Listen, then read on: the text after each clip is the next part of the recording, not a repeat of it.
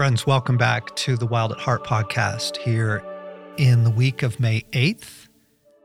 And before I introduce who's with me here in the studio this week, let's do what we do.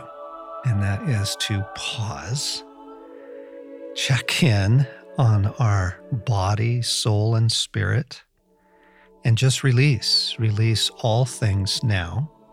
You can do it for a moment release all things so that we can be present to God and to one another and to what He is doing.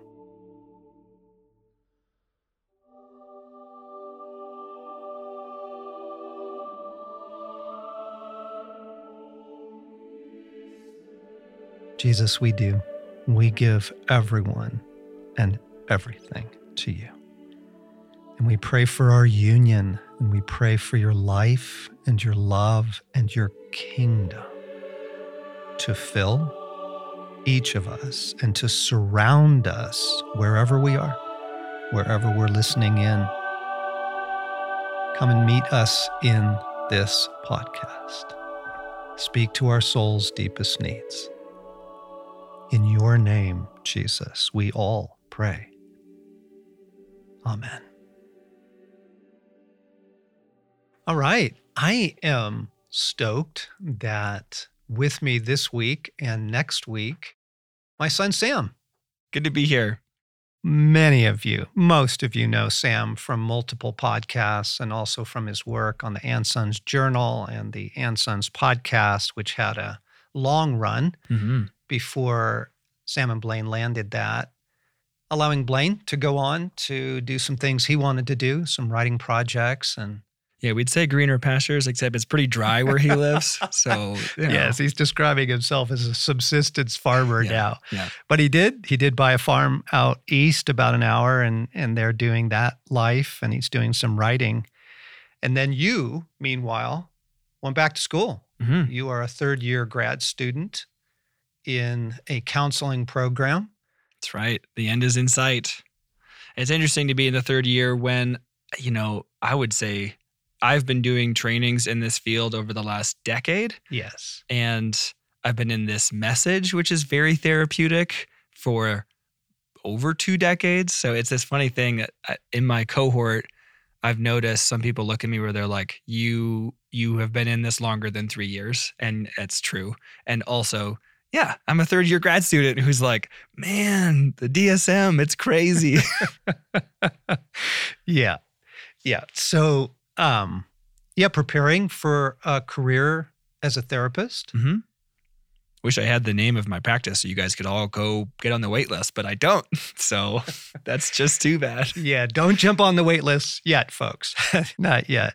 But Sam and I have been riffing on some conversations offline that I wanted to bring online here mm-hmm. into the into the studio. And we were talking. The first thing I had asked you about is, what are you observing what do you, I mean, as a third year student, you're seeing clients now. Right, right. Actually, a lot of clients. And so, what are you observing in the human condition? What are you observing in your in your field? Yeah, yeah. When we were talking about this the other day, um, it's hard.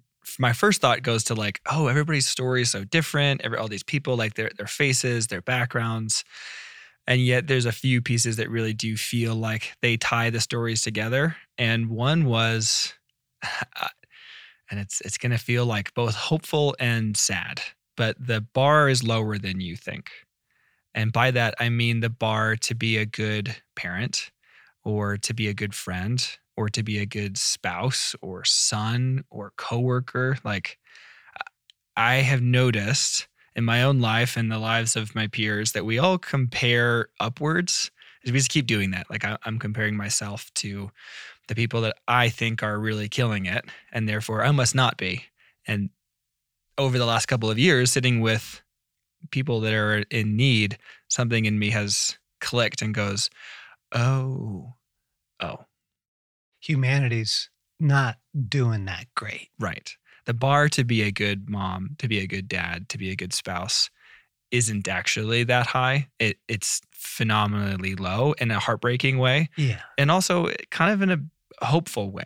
I've, I've, it's kind of gone both ways for me. There's been sessions I've walked away and gone, oh my gosh, I need to tell everybody like you are killing it as a dad if you are showing up and you're just asking a few questions and you're, you're present. Yes. And it's really, really, really, really hard to do that. Yes. Yeah. Yeah. Because the accuser is always there saying, you suck at this. You're, Yeah. you're a terrible dad. You're a terrible mom. You're a terrible friend. Yeah. Yeah. The internal accuser, the internal critic is this universal experience that in the therapy world, we look at it as this tool that people use to, I will judge myself first and hardest so that nobody else does. Mm. And we just see that over and over again. And it's really hard to like break out the smelling salts and go like, hang on, hang on. No, like that's actually not true. And you can come back to really the beauty and the hope that is show up. I mean, I, we talked about this on the Ensigns podcast, but the stat is it's the good enough parent that actually has the best outcomes for kids. So the truly broken parent and family, obviously, that that is a heartbreak and a tragedy that has some pretty obvious implications. But interestingly, the perfect parent messes up their kids on the similar like there's if there's a bell curve you get back down low again when you're the parent who is doing everything right everything by the book everything like saying all the right things there's no margin of error it's the parent that's good enough Be, wait, wait, wait. You got to pause on that because all the perfectionists and I all the people who are striving to be there are like, wait, what? Hold on. I've been told all of my adult life to get my act together. and if you think that i'm talking about you because i am in your world i'm not i'm genuinely not talking about you i'm talking about the study and yes i have a perfectionist too. And the perfectionist in me wants to go okay but like how many vacations and how many like what's the next tool? And wow morgan just talked about doing bow hunting with his son when he was like two months old. Like wow i should I, so i'm behind now all that stuff. I feel you. If you can set that to the side for a moment and go the parent who's willing to admit their mistakes but who's present the parent who yells but then parks the car and turns around and apologizes. The parent who gets to the soccer game late but they came like that parent actually has really really really really good outcomes. Okay, this is fascinating. Because there's room to breathe. yeah. In that household, there's room to breathe. you're allowed to be a human being. Right. the kids are allowed to be human beings. Everybody's allowed to be a human being yes the room to breathe thing is is huge and I, I was baffled by it when I first encountered it because, like, you know, my mind goes to, well, obviously, households where there's abuse or neglect, like that's going to be really hard on those those kids as they grow up into adults. Um, but really, like, it's not this just exponential scale of like increasing holiness and perfection, and then you can create, you know, like some hybrid of Michael Phelps and Bill Gates but like you're just gonna cherry pick right yeah. you're like i've created somebody with the wealth of bill gates and the athleticism of danny MacAskill who's the scottish like trick mountain biker if you guys have seen any of his videos like and the holiness of a, of a monk like Yes. sorry that exponential graph just isn't the case Okay. Around Christmas time, we start getting cards from friends and colleagues and people from our church days in years way gone by. And these are the, sort of the last touch points, which are really kind of lovely. You're like, whoa, look, their kids have really grown up. Or, whoa, they, those, man, they look really old. Are we old? surely not So there is one family whose Christmas card we really look forward to. Um, and I don't think they listen to this podcast, but even if they do, we love it. Thank you. But it, it is a family where young adult children are now going out into the world. And so the reports are, you know, oh, you know, young Jerry at 17, he's taken up falconry and he does that in between his cello lessons and finishing his advanced work at MIT. Like, yes like almost literally. Yes. There's like three kids, and it is. They go back down the line, and you're waiting for the one that just says, like, and Stephanie just cured cancer in Somalia for the orphans. You're like, yes. man, I Yeah. suck at this. No, no, it's really fun because we get that one and we go, oh, okay, okay, back off the pressure. Mhm. Like, we don't have to be them. We don't have to compete with that. Right. And and yeah, I love that, Sam. What you're discovering about it's the household that has breathing room Right. for error? Are you allowed to be a human being?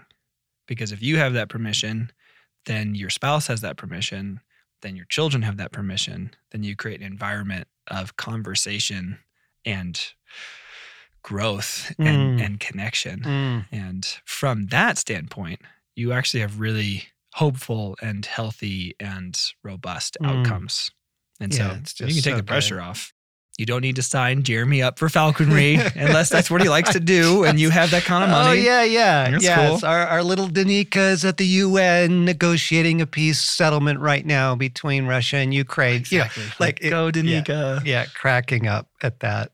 Yes. Um, as we were riffing, as we were riffing on what you're learning in your program and what you're learning with clients, and what we as a organization who has a lot of touch points with people Mhm. around the world, what we're seeing, what we began to reflect on that we wanted to bring into this podcast is something around the idea of the radical discomfort people have around suffering hmm and therefore the inability to be present to those who are in it.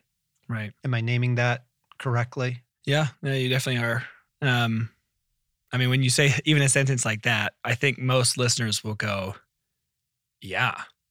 Like, who is cultivating the ability to sit in suffering for ourselves, let alone for others? I mean, there's a whole industry created to help us dissociate from it, like the get well soon cards and the delivery flowers and the happy balloons. And like, they, there's an intermediary for you to avoid doing that for somebody else Mm, because of how hard it is. yes. And if you do send the cards or the flowers, like it's this, you know, hey, thank you, you did like a really good thing, but emotionally, mentally, relationally, were you were you actually going into those waters because those waters are deep. Mm, And I've sat with multiple people who use the same analogy, which I think is fascinating because I don't I don't know where everybody's coming from that they're encountering this, but like many people express that the to walk into the waters of suffering is to go into a well that just goes all the way down.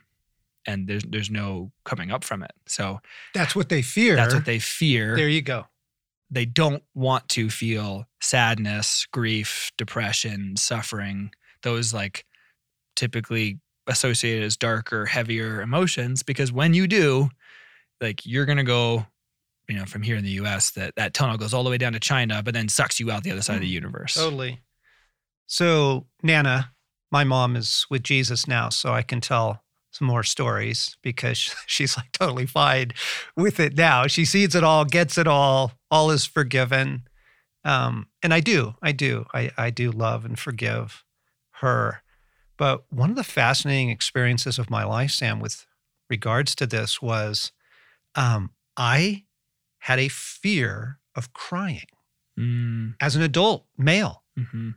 I had a fear of crying and I was trying to figure out why. Where did that come from? Yeah. And what I discovered was that I had never seen my mother cry. Hmm. And the way difficult emotions, the way suffering and loss were handled in my childhood home was get past it quickly, as quickly as you can. Don't linger in it, don't stay in it, don't talk about it, Mhm. get past it. And I understand, I understand when you're in a survival mode, Yeah. There's probably a time and a place for compartmentalizing. Yep. But you're not describing compartmentalizing. You're describing the environment it's a lifestyle. for decades. Yes. Yeah. And what a joy it was to realize that that well, that mine shaft that you were just describing, that was my fear. Yeah. Is you go into pain, you never come out. Yeah. And I remember as a young adult crying over some losses, some things, some events, and being shocked Mm, that there were, were tears. right. Like I didn't disappear forever into it, it was the unknown, the fear of some sort of boogeyman that was waiting in the closet Yes. that wasn't there. Rather, more like the child jumping off the side of the pool, your feet did find the bottom Right. and you were able to push yourself back up Yes. after you experienced it. Yes. What's fascinating is we are we're barely touching brain science these days and so everybody loves you know pop psychology whenever the latest thing comes out but what we've learned about the brain and brain mapping is the emotions that you feel the opposite is laid over that in the brain and so when you fear feeling deep sorrow that region of the brain is also the place where you feel deep joy and so people that begin to try and limit the, your emotional range you end up limiting your range on the other side too. Mm. And so, by example, if you have like a scale of negative 10 to positive 10, negative 10 being like those tears you're describing of like whether it was a movie or a heartbreak or the loss of a pet or a family member or whatever, can you feel that negative 10 emotion? Because as soon as you say, no, no, no, that's too much, because I think that that that well goes all the way down to infinity. So I'm going to let myself feel like disappointment and sadness, which like that's actually probably more like a th- negative three. that's not actually mm-hmm, that far mm-hmm, down. Mm-hmm. What you have just done on the positive side is you've limited yourself to a positive three. Well, oh, wow. you want to know why you don't experience deep joy Come and on. presence in the moment? Well, because you won't let yourself feel the opposite. Come on. And then what ends up happening, and I, as a you know, some self disclosure here, I did this to myself when I was um, in college and was diagnosed kind of with depression. You know, di- depression's fairly easy to self-diagnose, and since there's nothing we can scan, most doctors go probably if you yeah. have the symptoms and if it runs in the family. So, I was diagnosed with depression, put on some antidepressants, and felt my brain and emotions just go crazy. I mean, I've described this before, but when you are adjusting to a new med, it's like somebody turns up the volume and then just starts scanning through the radio stations. Like you get two seconds on one, then it jumps to the next, where it was craziness.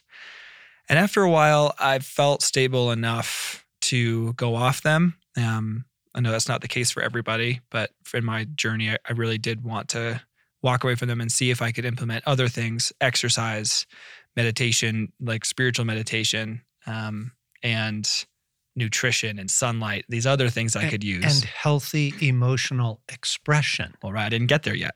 So what I first did was I limited myself. Uh. To stop myself from feeling the lows, I was like, I don't feel lows anymore. And my my emotional range for a while went from like negative two to positive two. And I remember Susie telling me once where she's like, I haven't ever seen you cry in five years.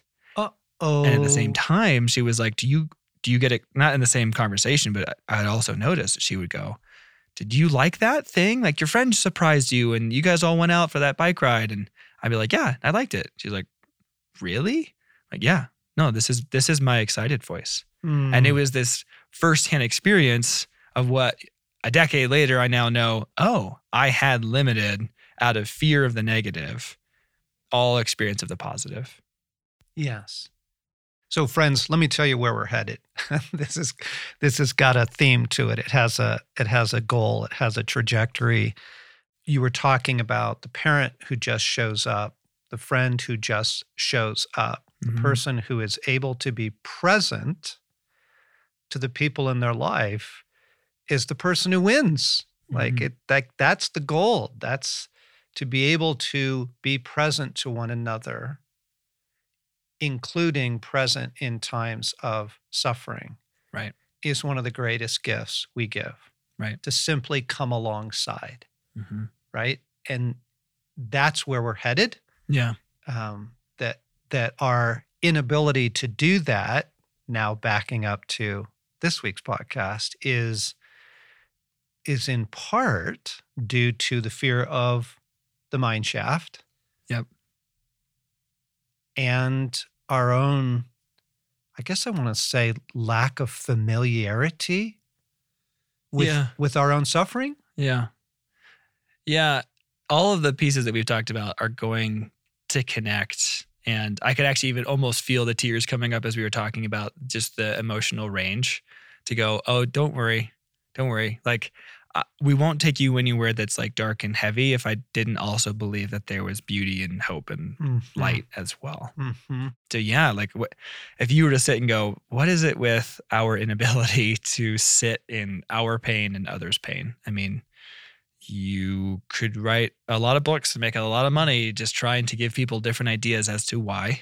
Um, you could philosophize a lot. You know, I can think of different authors and books and the problem of pain and like why is there suffering at all but like guess what you're doing already even as i'm kind of giving you that little riff you're dissociating again like you're trying to figure out why we have the thing it's like whoa Mm. hang on why are we trying to Mm. again to get altitude Mm.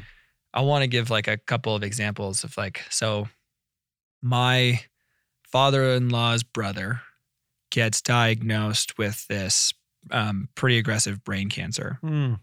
And they're a part of a loving, um, communal, charismatic, prophetic church. All, all, just for the record, are things that are beautiful and that I love. But uh, I'm going to tell you the story and then I want you to see where I kind of land in the hypothesis. So, they get to their church and it's hard news, right? You get a diagnosis like that. That's not in terms of like cards to come face up. That's pretty bad. Yes. So the church's response is to go, you know, pray and hear and they go like, "We hear that you guys have many more years together, you and your wife, and like this is going to work out. You have many more years." Um, well, he has a pretty aggressive brain cancer and so he dies.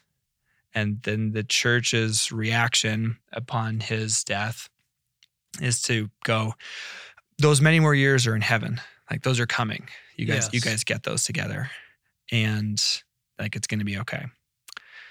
And when I heard this story, why I this is gonna go to my hypothesis is I looked at that and I was like, oh, I hear your good hearts in that, and I and I don't know what you want to make of like maybe the prophecy was true and it was always the latter to begin with. That's really not the point. What happened in that story was the community around these people dissociated from the heavy news because they went straight to it's going to be fine. Yep. Don't worry about it. You're going to get healed. Yep. And then when he wasn't, they dissociated, meaning like they did not enter into, they did not sit in Mm. the hard places with his Mm. widow. And because they went to, oh, that's down the, that's in the future. Like, oopsies, that's still going to happen, and it's going to be okay because you guys have many more years in the future. So they they left them alone in the suffering of the hard news and the fear of walking through the doorway of death. And it, you know, hence that's kind of where the title of this is coming from, and I'll expound more on that as to why that phrasing. But why? Why we have this pattern? We have this Mm. pattern of in the hardness that might come, the difficulty, the pain, the suffering. That story is but an anecdote. There's plenty more I could Lots pull of from. I use that just by way of example. I think you listening either have one exactly like that or can think of them like that. Um, Anyone who has been in a small group right. Any well, and shared difficult news or watched somebody else and just watched the group react. right. People suck Right. at being present Right. to suffering. And we do better jobs at others and worse jobs at like so somebody loses a pet, we're like, oh, I lost a dog. And like you're able to enter into it.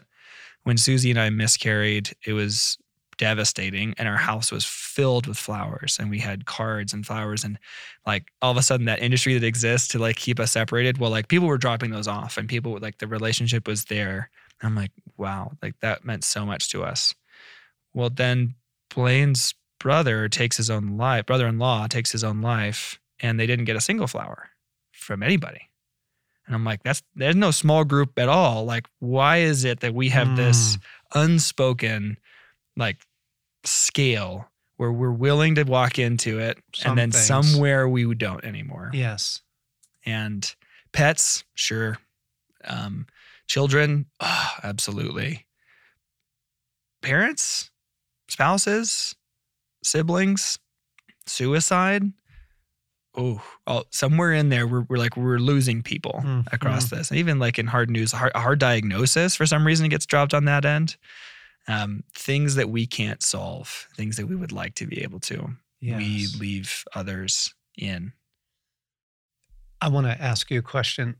Um, what most people would say at this point is that I, I feel inadequate yeah to be there. Mm. But you're saying, yes, I get that, but there's something else operating here in addition to that. Yes.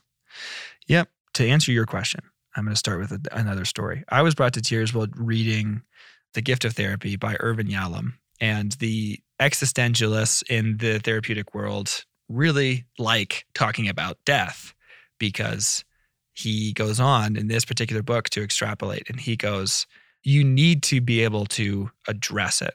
You need to be able to talk about it because when you don't, what you are doing is you are abandoning the other person to face it alone. It doesn't mean it's not there. And you don't need to have the answers. In fact, most things in the therapeutic office, whether legally or philosophically or ethically, we, we don't have a lot of those answers. And what we get to do is stand or sit shoulder to shoulder with that other person and go, You are not alone in facing this. I will not abandon you to face this alone. That would be my answer. Like you can hear some of the emotion in my throat right now as I'm talking about that to go, Oh, so the people who go, Man, like I did just witness this person in my life lose somebody. I feel inadequate to move towards them. I would give you two cards. There are two cards on the table for you to choose.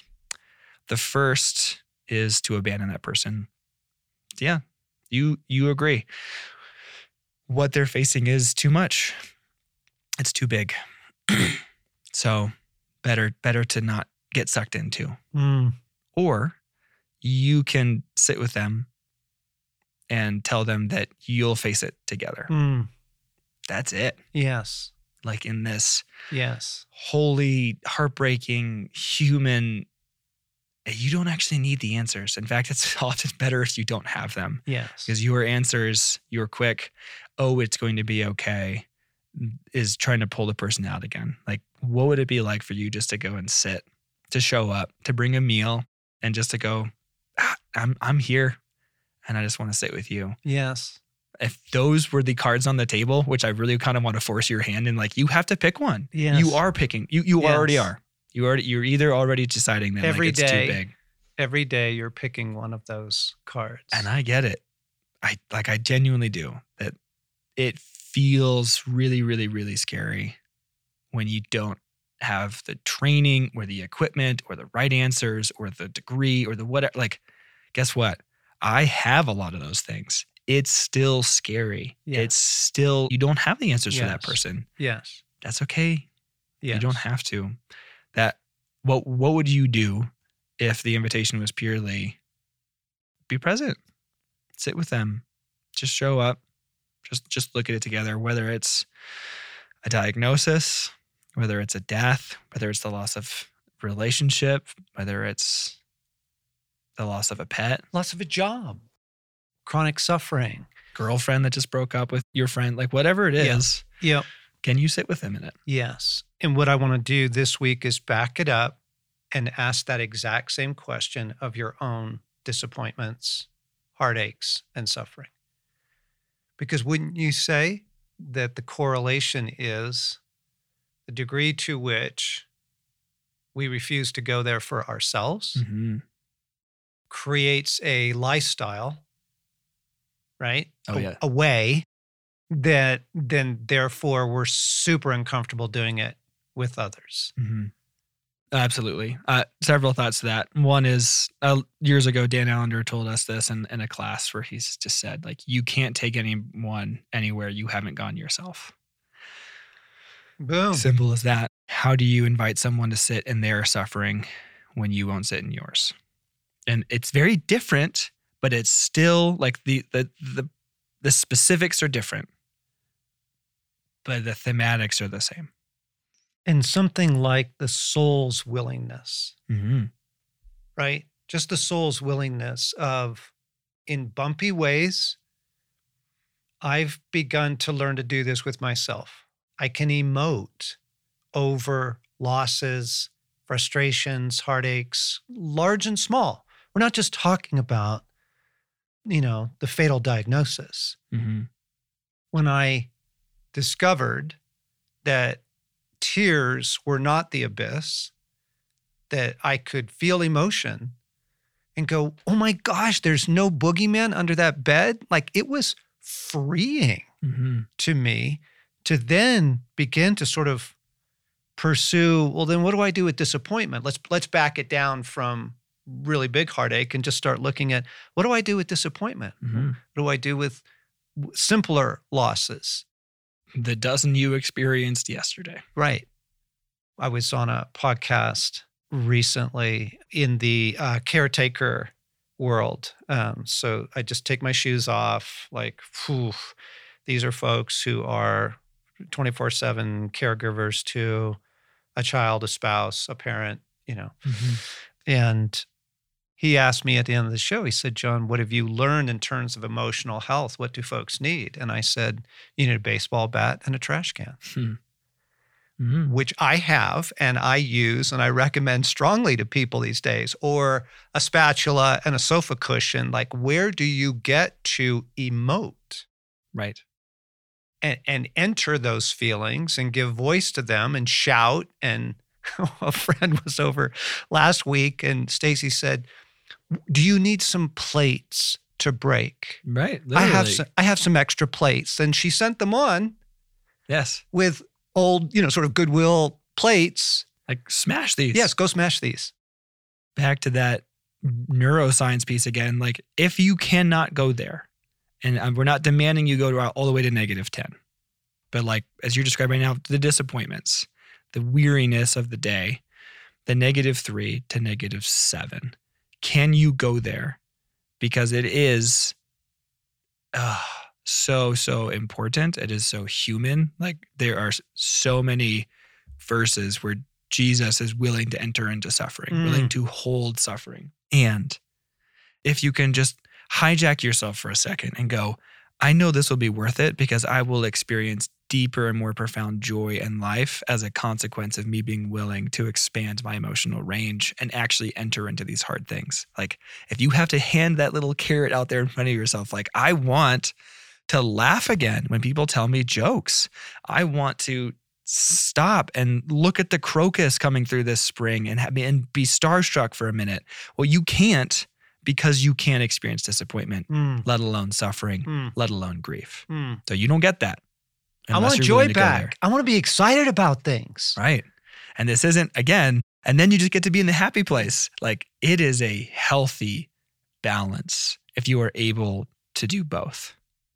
I think it's fascinating that the the secular world is reeling and looking for answers with suffering and death. Um, Atul Gawande wrote a book called Being Mortal years ago Yeah, really important book. And he has some great quotes in it and some pieces. Um, but here's one of them. And the book's premise is essentially looking at the American medical system, going, "We don't die well. We We're so scared of death. we're so scared. we keep people alive at ridiculous levels of expense. You know, the 102 year old who's still on all kinds of, you know, treatment. Right? Yeah. We have stopped looking at quality of life and just looked at can we make it last longer. Yeah. um, something that I I wouldn't have had my eyes open to this if I wasn't married to a nurse who worked on floors and was and she was sitting with this on a daily basis. But one of the quotes from his book is we've been wrong about what our job is in medicine. We think our job is to ensure health and survival, but really it is larger than that. It is to enable well-being. So there's a snippet like the secular medical world is trying to figure out Yes. what their job is to do with us. What is well-being? Yes. beyond just survival. Yes.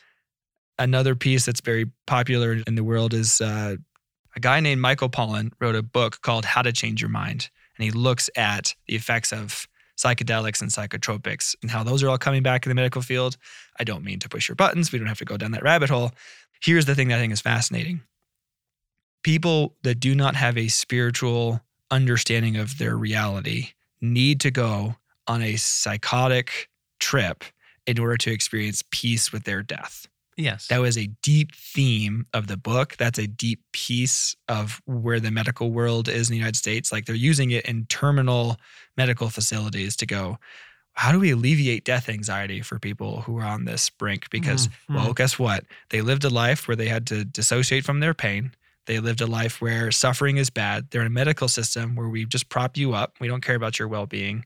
And now we're going to give you um, a mushroom or a pill that lets you have some kind of inner peace Mm. because it's not coming in your worldview. It just, there's no answer.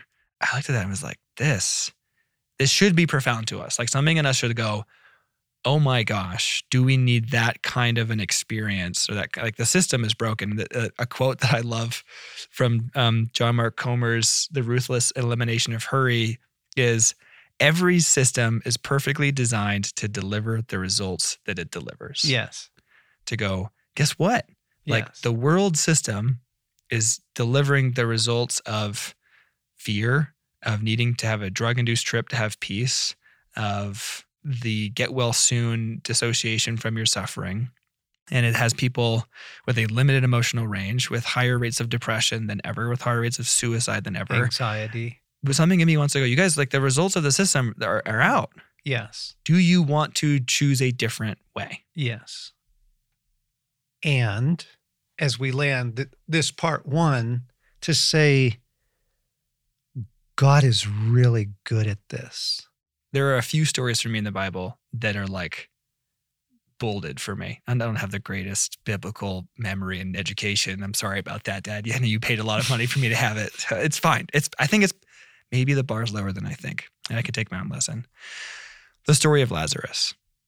When you read the story of Lazarus, it's weird because Jesus is in one town and he gets news that his friend Lazarus is dying and he says these things like I'm I'm going to stay here you're going to see my glory and it's good that i wasn't with him to prevent his death because now your eyes will be open. He says these things where you're like okay that's kind of weird. Like are you using your friend as like this miracle? I don't think i understand fully those pieces of it. Here's the piece where the story shifts for me. So jesus has this worldview where he knows before lazarus gets sick i'm going to heal you. This is not the end for you. And is able to move a little bit more slowly towards him. Then, on his journey to resurrect Lazarus from the dead, Mary comes to Jesus on the way. He's, he's coming to go resurrect Lazarus. So he Yes. knows the end, a little bit like the prophetic church of like, Yes. it's going to be well. Here's the verses. When Jesus saw her weeping, and the Jews who had come with her were also weeping, he was deeply moved in his spirit and greatly troubled. And he said, Where have you laid him? They said to him, Lord, come and see. Verse 35 Jesus wept. hmm That should be a worldview class in a nutshell to go, here is the God made man who knows the ending, who could bypass the suffering and chooses not to, hmm who is able to weep on his way to heal and resurrect and fix, but he doesn't skip the process. Mm. He doesn't dissociate from the suffering of the people around him or his own. He's able to enter into it on his way to what he knows will be restored. Mm. And that is Jesus. The living God.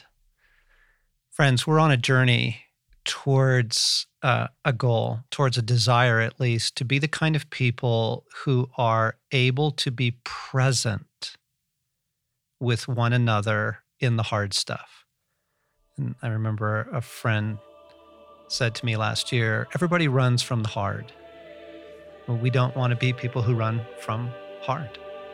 And so we'll be back next week.